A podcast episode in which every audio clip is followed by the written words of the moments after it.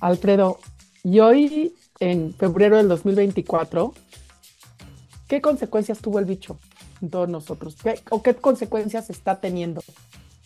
Mira, yo creo que desde un principio se dijo que esto, independientemente de lo fuerte que fuera a estar todo el proceso de la pandemia como tal, eh, se veía venir que iba a haber muchas secuelas o consecuencias a nivel, pues, emocional o psiquiátrico o mental o como tú le quieras llamar.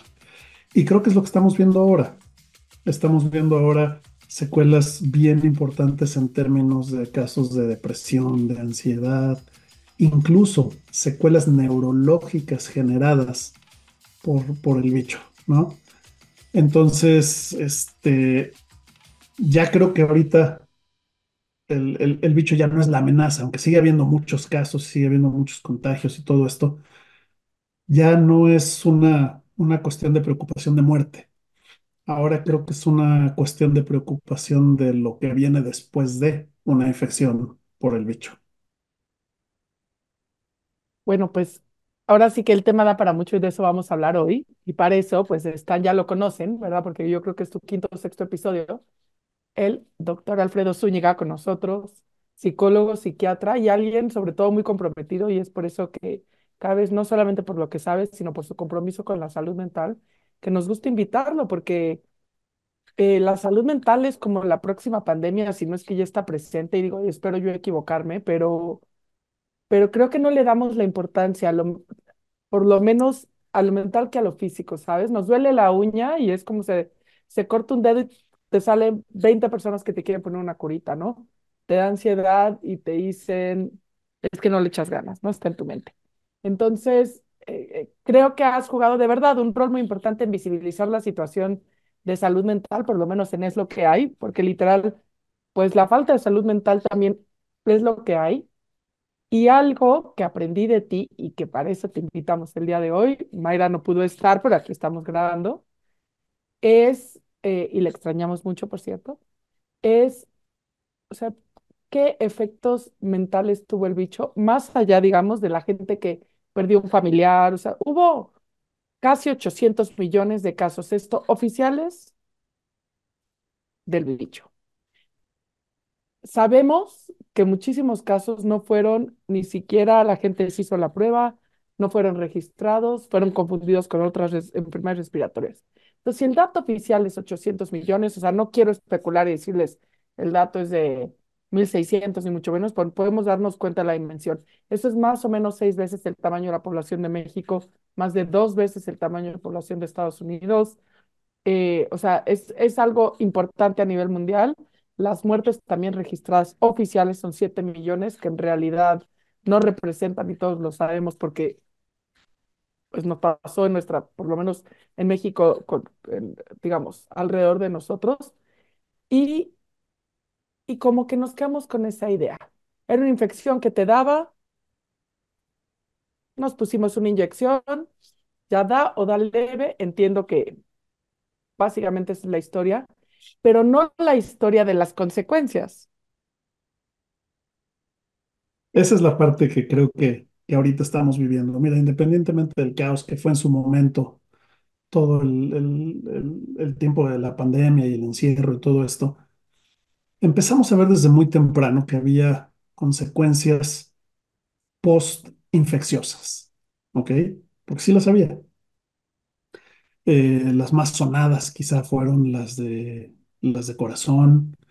Eh, recordemos que, que de alguna manera, pues la, la mortalidad no estaba dada por, por el bicho, estaba dada por la reacción del cuerpo al bicho.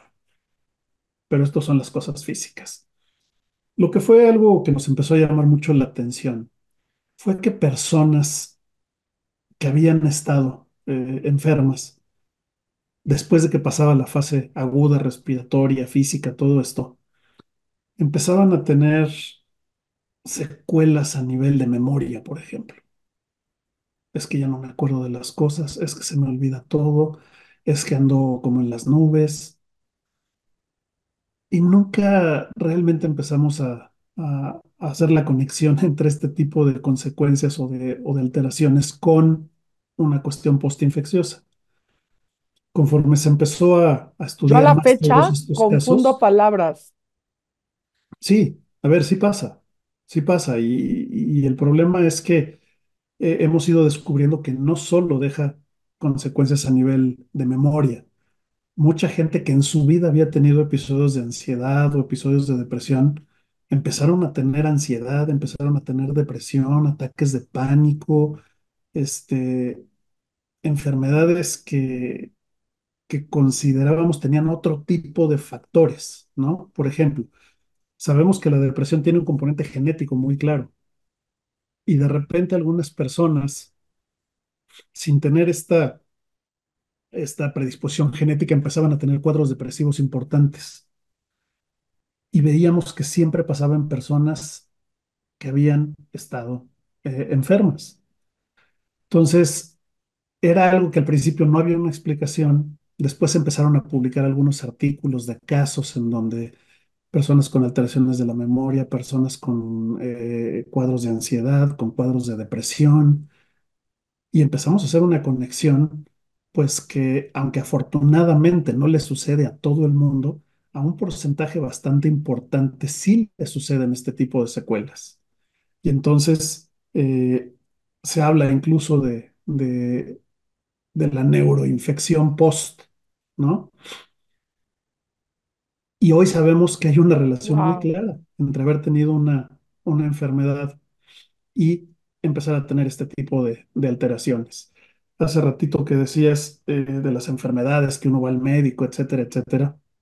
Yo no sé si tú sepas o si, o si la gente que nos escucha sepa, pero las tres enfermedades más frecuentes en el mundo son enfermedades de las llamadas enfermedades mentales, son las enfermedades que vemos los psiquiatras, este, los psicólogos, los psicoterapeutas, ¿sí? La número uno en todo el mundo es la ansiedad. Es la enfermedad más wow. frecuente en el mundo. La segunda enfermedad más frecuente en el mundo es la depresión, que además hoy está considerada como la enfermedad más discapacitante del mundo por la Organización Mundial de la Salud. Y la tercera, que también aumentó muchísimo y no necesariamente post-infección, sino por el proceso del encierro y todo, es eh, el uso y abuso de sustancias, las legales y las ilegales, ¿no? Esas son las tres enfermedades más frecuentes en el mundo.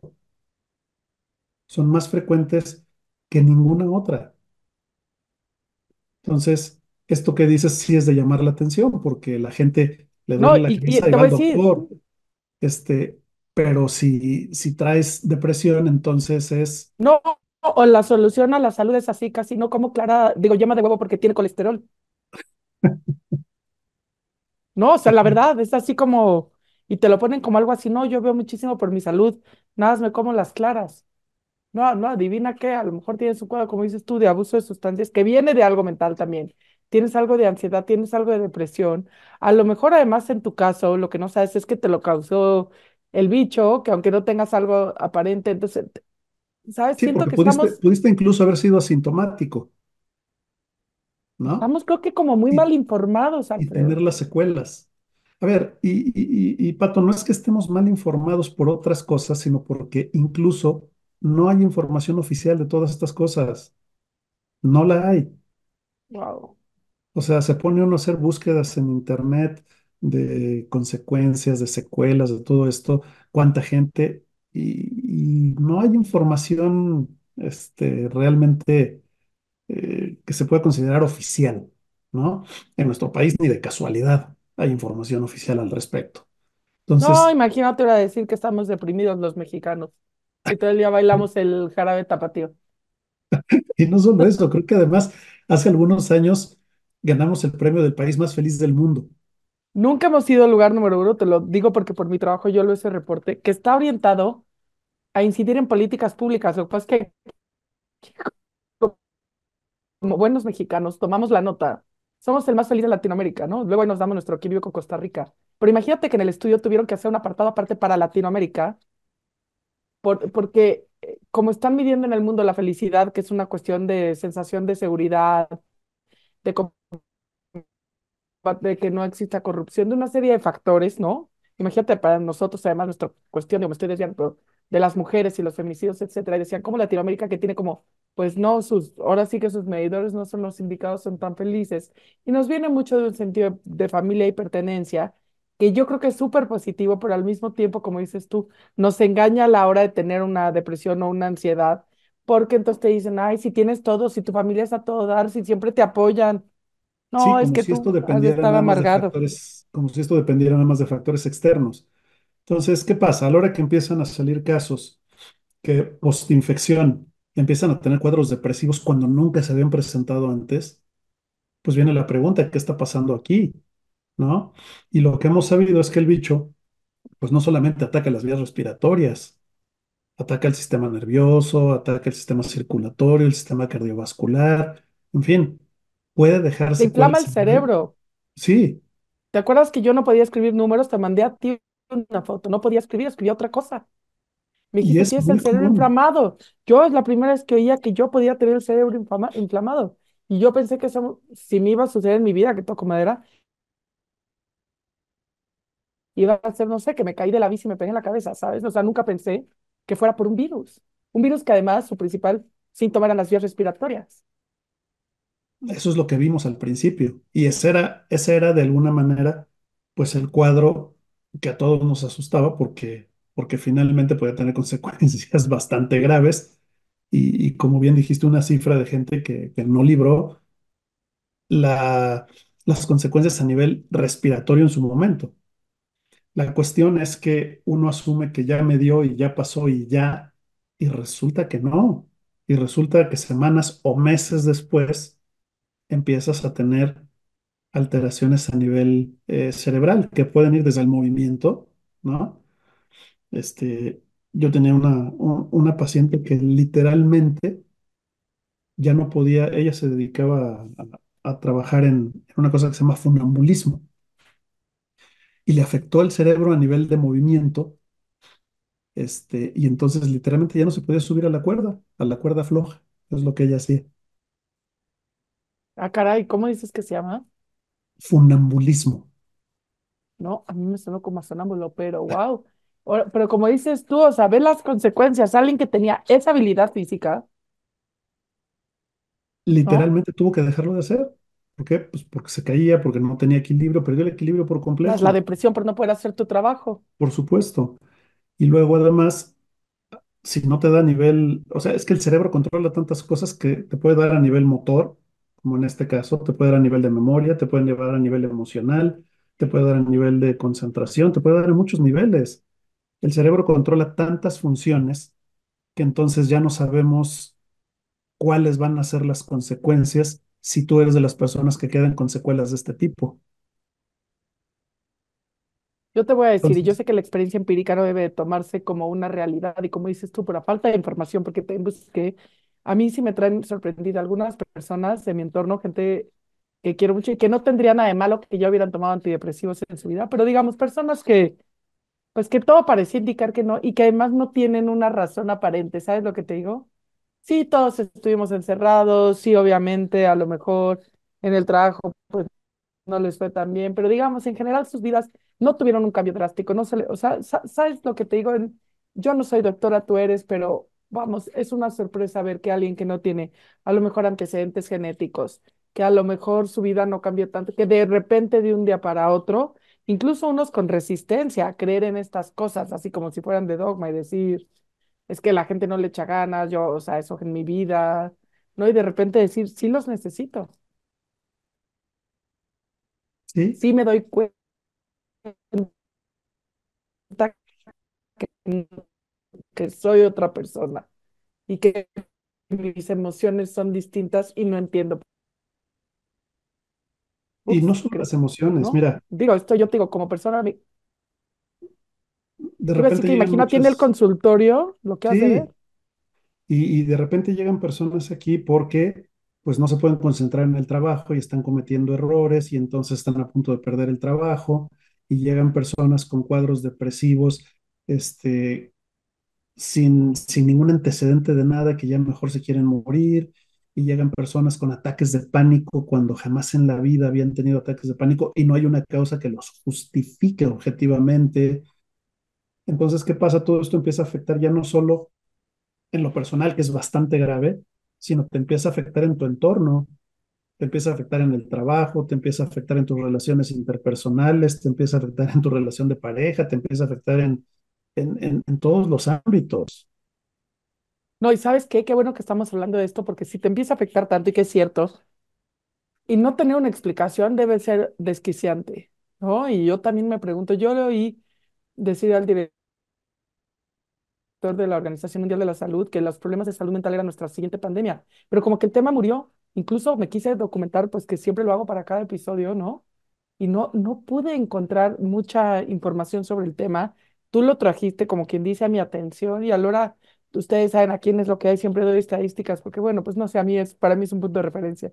Y, y no encontré, o sea, realmente no encontré. Y encontré mucho que sí explican, ¿no? Y te dicen de sintomatología. Sí puede este, despertar en la gente, en el largo plazo, el haber tenido el bicho, falta de motivación y fatiga, y, siento, y así ponen, son muy cuidadosos. Síntomas que comúnmente se pueden asociar a depresión y ansiedad, ¿no? Pues en realidad como que no hay un pronunciamiento. eh, eh, y, y también nos veo a toda una humanidad, porque ahora sí que pasó por, o sea, esto no fue, pues, eh, no escogió, ¿no? Nos veo como No, humanidad y digo, nos, nos tienen a todos muy mal informados, o nos tenemos tal vez y tenemos que investigar más, no tengo ni idea, pero como dice esto, no hay información oficial y para mí me gustaría que este episodio fuera un llamado a toda la gente a decir, acérquense a un especialista en cuestiones de salud mental. Si creen que están cayendo en esa categoría, porque no tienen por qué nadie vivir ni con ansiedad, ni con depresión, ni con un problema de abuso de sustancias, que también muchas veces la medicación para la, para la ansiedad y la depresión. Y si seguimos usando gel, que yo lo alucino, por cierto, si seguimos usando gel, eh, pegostioso horrible, que huele horrible, entonces sí, eh, creo que, creo que nos viene la parte 2 y es echar un clavado a la mente, ¿no? a ver, y, y, y sí es importante hacerlo, pero te voy a decir una cosa, incluso los que nos dedicamos a esto, muchas veces los diagnósticos que hacemos para llegar a que es una secuela postinfecciosa del bicho, nos cuesta mucho trabajo porque, porque no hay pruebas específicas que podamos hacer, nos cuesta mucho trabajo y casi siempre se acaba haciendo el diagnóstico después de que hemos descartado todas las otras opciones, ¿sí? Personas que llegan con un cuadro Sí, es que, depresivo, por como ejemplo, dice una prima mía, debería haber un examen de sangre para las cuestiones de salud mental. estaría buenísimo. Pero a lo veces juro lo que que sí. sucede Llega, llega una persona con ataques de pánico y entonces empezamos a buscar las causas más frecuentes y empezar. Y cuando ya descartamos que no hay nada de eso, entonces decimos, pues mira, es muy probable que sea postinfecciosa, porque esto es frecuente, porque esto sucede, pero incluso nosotros nos estamos un tanto desarmados en términos de, de, de poder dar una, una conclusión exacta de, del origen de muchas de estas cosas, ¿no? Eh, lo que sí es un hecho es que sí pasa. Y lamentablemente, pues no sabemos muchas veces si estas secuelas van a durar semanas, meses o años. Ay, no, No hay manera de pero saberlo sí, tampoco, pero ¿no? tienen razón. Oye, y, y, pues obviamente digo, no existe algo así como la palabra conclusión para esto, ¿no? Pero ¿qué? Ahora sí que, ¿qué hace- ¿Y ahora qué hacemos? Pues yo creo que lo siguiente que podemos hacer es seguir previniendo. Lamentablemente la gente sigue estando muy confiada y salen sin protección y salen sin todo. Y ahorita, por ejemplo, hoy, hoy en día, es un muy buen momento para retomar el uso del cubrebocas. No debemos salir a lugares públicos. Y otra vez, no por el miedo a, la- a las cuestiones respiratorias. Ya las cuestiones respiratorias no son un objeto de, de- de preocupación excesiva, ¿no? Eh, los, los- los casos de muerte han disminuido radicalmente. A mí no es esa la parte que me preocupa. A mí lo que me preocupa es la, las secuelas posteriores a nivel mental, por ejemplo. ¿no? Yo me cuido mucho porque además mi cabecita es lo más preciado que tengo y entonces yo me cuido no porque me dé miedo que me dé una infección respiratoria y que acabe yo en un hospital con un respirador. Lo que me da miedo es que después pues tenga yo problemas de memoria, que tenga yo eh, alteraciones emocionales y todo.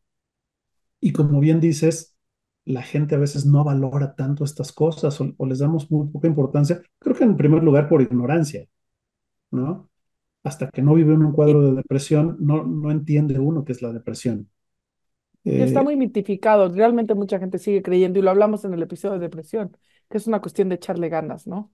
Cuando realmente ya también, como que les digo, ya de cara al 2024, por favor, superemos esa teoría y aceptemos que son químicos, ¿no? O sea, ¿no? totalmente. Ahora, el bicho, pues ya no nos va a matar el bicho, eso, eso está claro, ¿no? A no ser que seas de una población de súper alto riesgo, pero en general ese ya no es el, el miedo. Y como ya no hay ese miedo, entonces la gente ya le perdió el miedo. Y a mí sigue, me siguen dando mucho miedo las secuelas este, mentales, ¿no? Y Las para esas es ir con un especialista, como dices tú, que van a tratar de hacer lo mejor con lo que tienen, justamente, con lo que hay.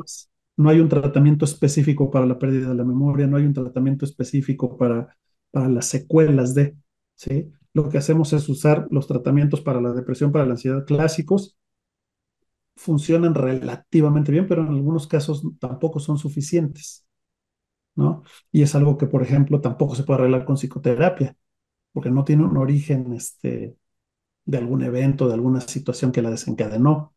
Ahora, también es cierto que hay casos que no son secuela del bicho, sino son secuela del encierro que tuvimos durante años y todo eso, en donde la gente, pues literalmente tuvo que cambiar su estilo de vida radicalmente. ¿sí? El estar encerrado tanto tiempo con la incertidumbre, con todo eso, también desarrolló una serie de secuelas, pero ya no postinfecciosas, sino post-encierro, alrededor de casos de depresión, de ansiedad, de adicciones, etcétera, que Vale, esas, seguimos echando dulces a la piñata. pues sí, es, es que es bien No, pero te voy a decir algo. Entonces, para mí el llamado, o sea, es, es más allá, es como decir, atiéndete sí o sí, Claro, claro, y sobre porque todo todos se, se, parece, y lo creo, ¿eh? Estamos en un alto de riesgo de padecer un cuadro, como dices tú, de ataques de pánico. De ansiedad, de depresión y de alguna manera, como dices tú, es prevenible y no me refiero a nivel físico, no, no me refiero a nivel infección, sino a lo mejor no es que sea prevenible, lo que es prevenible es vivir con esto mucho tiempo, ¿no? Si te notas ansioso, deprimido, con ataques de pánico, con o sin explicación, ve con un especialista, Yo porque si hay una que, explicación, a lo mejor hasta incluso será más fácil, no lo sé. Si no hay explicación, te voy a decir, yo creo que por lo menos debe ser un descanso saber no que esté malo que seas tú, sino no soy yo. Esto es una, porque, ¿sabes? Imagínate despertarte deprimido, ansioso, pensando, mi vida es igual que hace una semana y de repente me siento así, y ahora sí que ya le eché ganas y no puedo parar de llorar. Entonces, qué descanso saber decir, ok, puede ser consecuencia de la infección que tuve. Es como decir, ok, bueno, desde luego que puede ser consecuencia. pero Este, sabes, es, me parece que puede generar algo de paz, aunque no tengamos la cosa como, ¿qué Claro, dices tú? Aunque no haya la algo incertidumbre, concreto. la incertidumbre es espantosa. Mira, una de las cosas que más ansiedad generan en el ser humano es la incertidumbre. Entonces, independientemente de la incertidumbre de no sé qué me está pasando, que eso es horrible, piénsalo en términos del encierro, porque primero nos dijeron, vamos a estar unas cuantas semanas encerrados. Esas semanas se convirtieron en meses y luego esos meses se repitieron y se volvieron años. Entonces, esto también tiene un impacto impresionante a nivel de la salud mental. Incluso si no tuviste este, infección, si, si no tuviste enfermedad por, por el bicho, sí, entonces ya estamos locos, pase lo que pase. a ver, se dispararon, los, los casos se dispararon, ¿sí? A partir de Claro, ese, 2020, no, es que yo nada más me acuerdo y me da este horror pensar en volverme a encerrar como lo tuvimos que hacer, ¿no? O sea, totalmente. lo- to- creo que todos lo entendemos, a nadie nos gustó, pero yo también creo que hay una diferencia entre como aceptar no me gustó y a lo mejor sigo hasta eh, como viviendo mi duelo de que estuve encerrado Y la otra es de veras no puedo parar de llorar, de veras me dio un ataque de pánico, tengo una ansiedad que no me permite ni dormir y no sé por qué. Hay que buscar ayuda. Mira, los que, los que nos dedicamos a esto, Como dices tú, no, no, mi memoria ya me falla. Yo creo, te lo juro, y le digo mucho a mi papá, dice que estoy, o sea, se ríe, pero yo no hablo igual, te lo prometo. no, no, Confundo y, así cosas azul y rojo, o sea, dentro del mismo grupo, pero las confundo, los días, eh, cos- cosas muy, o sea, cosas que yo no hacía. Y la A mí gente me dio mucha paz empezando a oír, tomar notas y tiene que estar empezando a hacer apuntes para que no se le olviden las cosas, ¿no? Este, como me decía una persona, no, eso es normal por ya la edad. Digo así, a ver, hay una parte que es normal cuando empieza uno a crecer, que tu memoria empieza a declinar, pero eso es muy diferente a, de repente ya estoy teniendo eh, problemas graves de memoria de un día para otro después de una infección, eh, pues no es coincidencia. Y, y el, el daño a la memoria, el daño a- al aparato emocional y todo eso puede ser bien, bien grave. Entonces, ¿qué es sí, lo mejor que podemos hacer? Prevenir. ¿Y cómo se previene? Yo diría evitando una reinfección, ok, ¿no? Es decir, ahorita, que es época de frío y todo, volvamos a utilizar el cubrebocas. Y, otra vez, no, no por miedo a la infección respiratoria, esa, esa hasta es válido que no nos dé tanto miedo ya, ¿no? Creo que la evolución natural eh, del virus este, hace pues que ya no sean tan mortales los, los casos. Y esto, esto es inevitable, además es un proceso de selección natural, ¿no? Eh, esto aplica para cualquier infección. Si una infección mata a todos los infectados, la infección solita se limita. ah, muy Entonces, interesante. cuando el virus mata a la persona, esa persona ya no lo puede contagiar. Entonces ese virus deja de reproducirse. Y entonces empiezan a reproducir los que no matan a la persona. Y entonces estas infecciones históricamente tienden a ser mucho más mortales al principio y disminuye la mortalidad conforme van pasando los años. Gracias, por fin entiendo. Yo, no entendía, o sea, que de verdad nadie me había explicado de una manera que para mí era fácil, sencillo de entender. Gracias por eso, porque entonces sí entiendo parte de, la evolución y también como dices, ¿no? O sea, uno, pues sí, evitemos, la verdad, estar contagiándonos, pero digamos, ya, ahora sí que sí, ya, yo por ejemplo, yo tuve COVID, por lo menos que yo supe una vez con examen, una vez. Yo creo que es la única vez que he tenido, creo yo. Beto, ahora sí que Beto a saber cómo dices tú. Había casos asintomáticos. Pero yo sí no quiero que me vuelva a dar. No, no, no, bueno, yo No tampoco. quiero poner a mi cerebro en esa postura.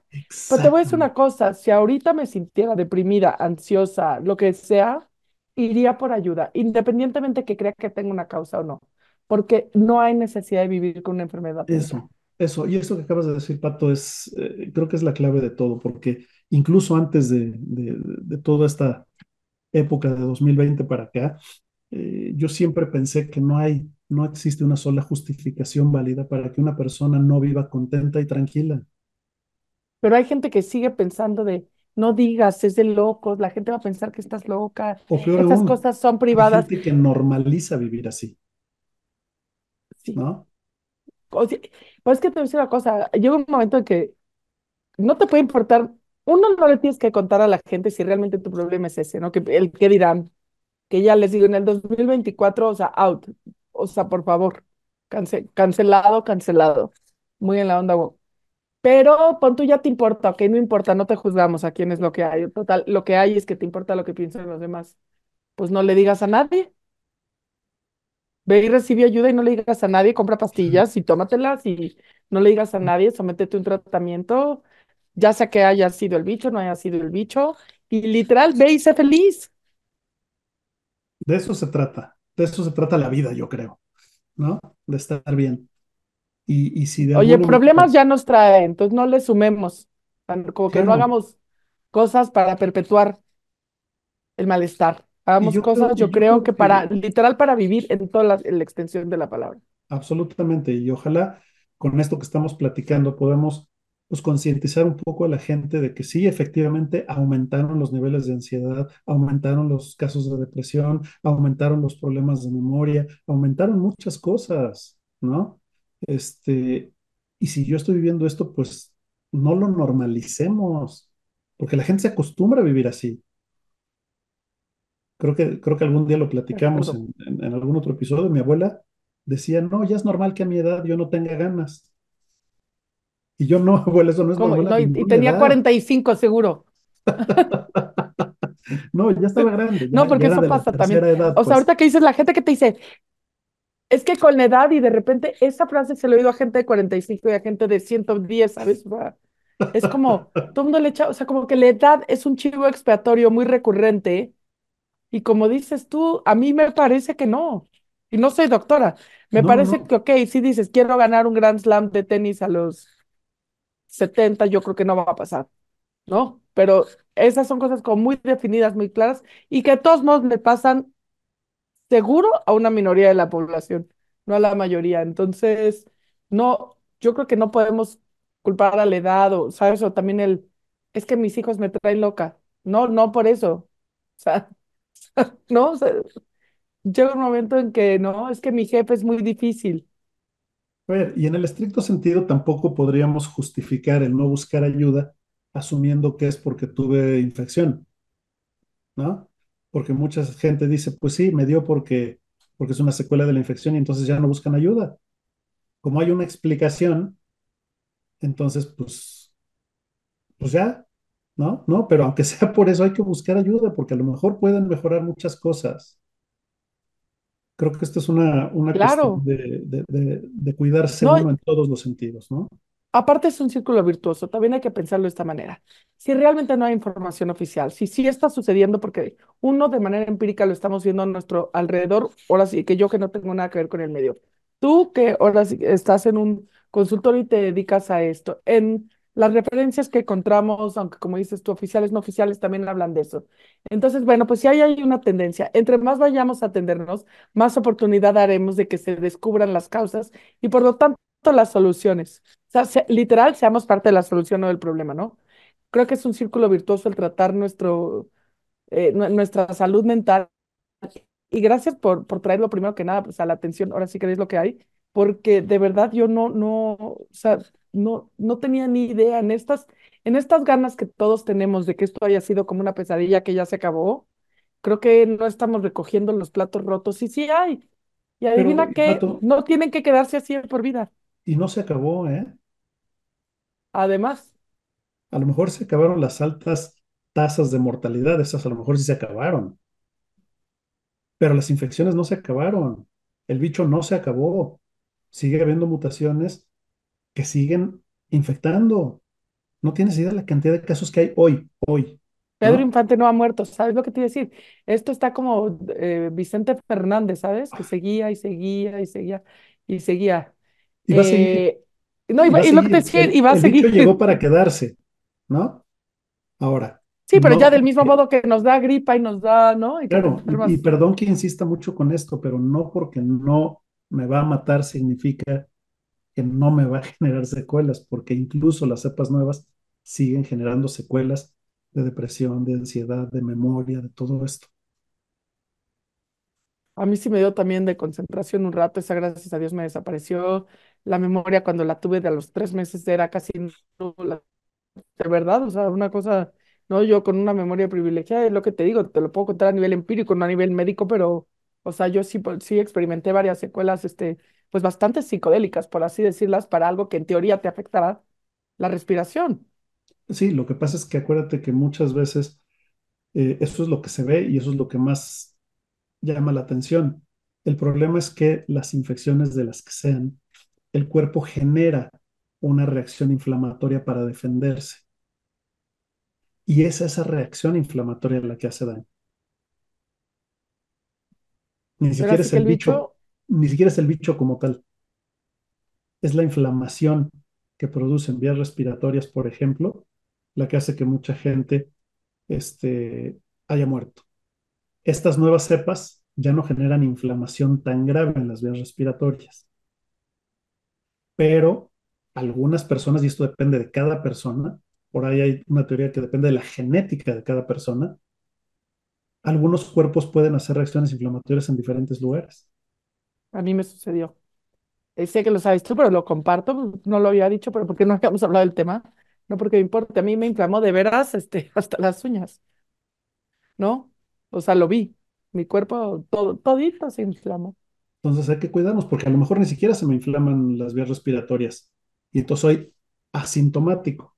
Hasta que tres meses después empiezo con ataques de pánico, este, cuadros de ansiedad, confusión, memoria. Dolor en las coyunturas, hay más. Sí, claro, hay inflamación en, en las articulaciones, hay inflamación muscular, hay inflamación cardiovascular, hay inflamación en el, en el tubo digestivo. Depende de cada persona. Y esas son las secuelas que te va a ir dejando. No, ahora sí que dino al bicho. Dino al bicho. Literalmente, Literal, literalmente. cuidémonos. Y también lo que te digo, me parece que también esta invitación y gracias era un reconocimiento a esta parte no física, no visible tal vez. Sí es física, pero no es visible. Y que creo que nadie está, ahora, ahora sí nadie está hablando. No, no, ¿sabes quién habla de esto? Los que ya vinieron a consulta o los que ya fueron a ver a su médico y no tienen una explicación de por qué les está pasando esto y tienen el antecedente de la infección. Y aunque sí hay casos de estudio en, eh, y artículos médicos escritos al respecto, sigue sin haber pues una, una información oficial que nos diga cuídense de esta parte, ¿no? Bueno, pues ahora sí que es lo que hay. Ay, sí, lástima que hoy les tenemos malas noticias, pero por lo pronto es lo que hay. Como siempre dices tú, vamos a seguirnos riendo, gozándola y por sobre todo cuidarnos. De verdad, la invitación y eso yo me quedo mucho, lo has dicho hoy tú varias veces, hay que cuidarnos, ¿no? O sea, en esta eh, búsqueda y también búsqueda, oye, muy válida de la libertad, digamos, de la que fuimos privada de manera masiva, eh, independientemente de si la gente cree o no si hubo el virus. O sea, ya dejemos eso como quien dice en el pasado, pero sí lo que sí hubo es hubo una situación independientemente de cómo cada quien lo interpretó, lo creyó, lo vivió, hubo una situación pues complicada, entonces ah, la- de la aceptación hace el cambio. y, y que creo que nos afectó a todos, ¿eh? yo creo que sí. Incluso, Yo, incluso casos que se dispararon en gente que nunca tuvo infección por el cambio de estilo de vida, por... Y, y- y lo escuchábamos al principio de, de, de toda esta, de todo este caos, decían, nos va a cambiar, va a haber un antes y un después de en la vida del ser humano, ¿no? En la cultura del ser humano. Y pues sí, hubo un antes y, y las cosas nunca van a regresar a ser como eran antes. Aunque mucha gente está intentando que así sea y viven como si no estuviéramos en riesgo y, y demás, ¿no? Pues lo que te digo, o sea, yo también creo que es lo que hay, es una situación al 2024 que tenemos una gran oportunidad, todavía estamos a principios, algunos sentimos que ya pasó como un año y medio, pero literal todavía estamos a principios. Entonces creo que es una oportunidad de decir, de cara al 2024, que me voy a replantear como un nuevo, que voy a reaprender, ¿no? Que dónde me renuevo, muero. Uno es que aquí fue la música que llegó para quedarse, dos es que las consecuencias van más allá de lo visible, tres es que puede, hay muchas partes que puedo prevenir, cuatro es que hay soluciones y cinco es que tengo que dejar allá atrás mitos, el que irán y esas cosas que ya si lo, si se dieron cuenta de paso, no nos previenen en- de ninguna infección. No, no, no, no. En- Nomás generan más caos, ¿no? eh, totalmente.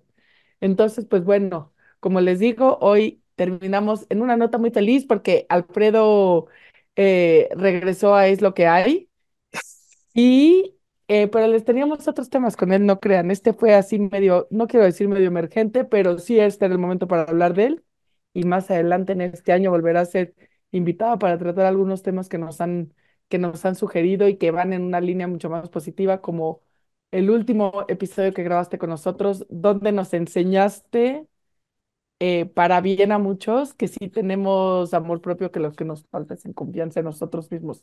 Entonces, a lo mejor confiemos que si ahorita estamos pasando un mal momento, ni siquiera, ahora sí que tendríamos por qué haberlo pasado, pero como es lo que hay,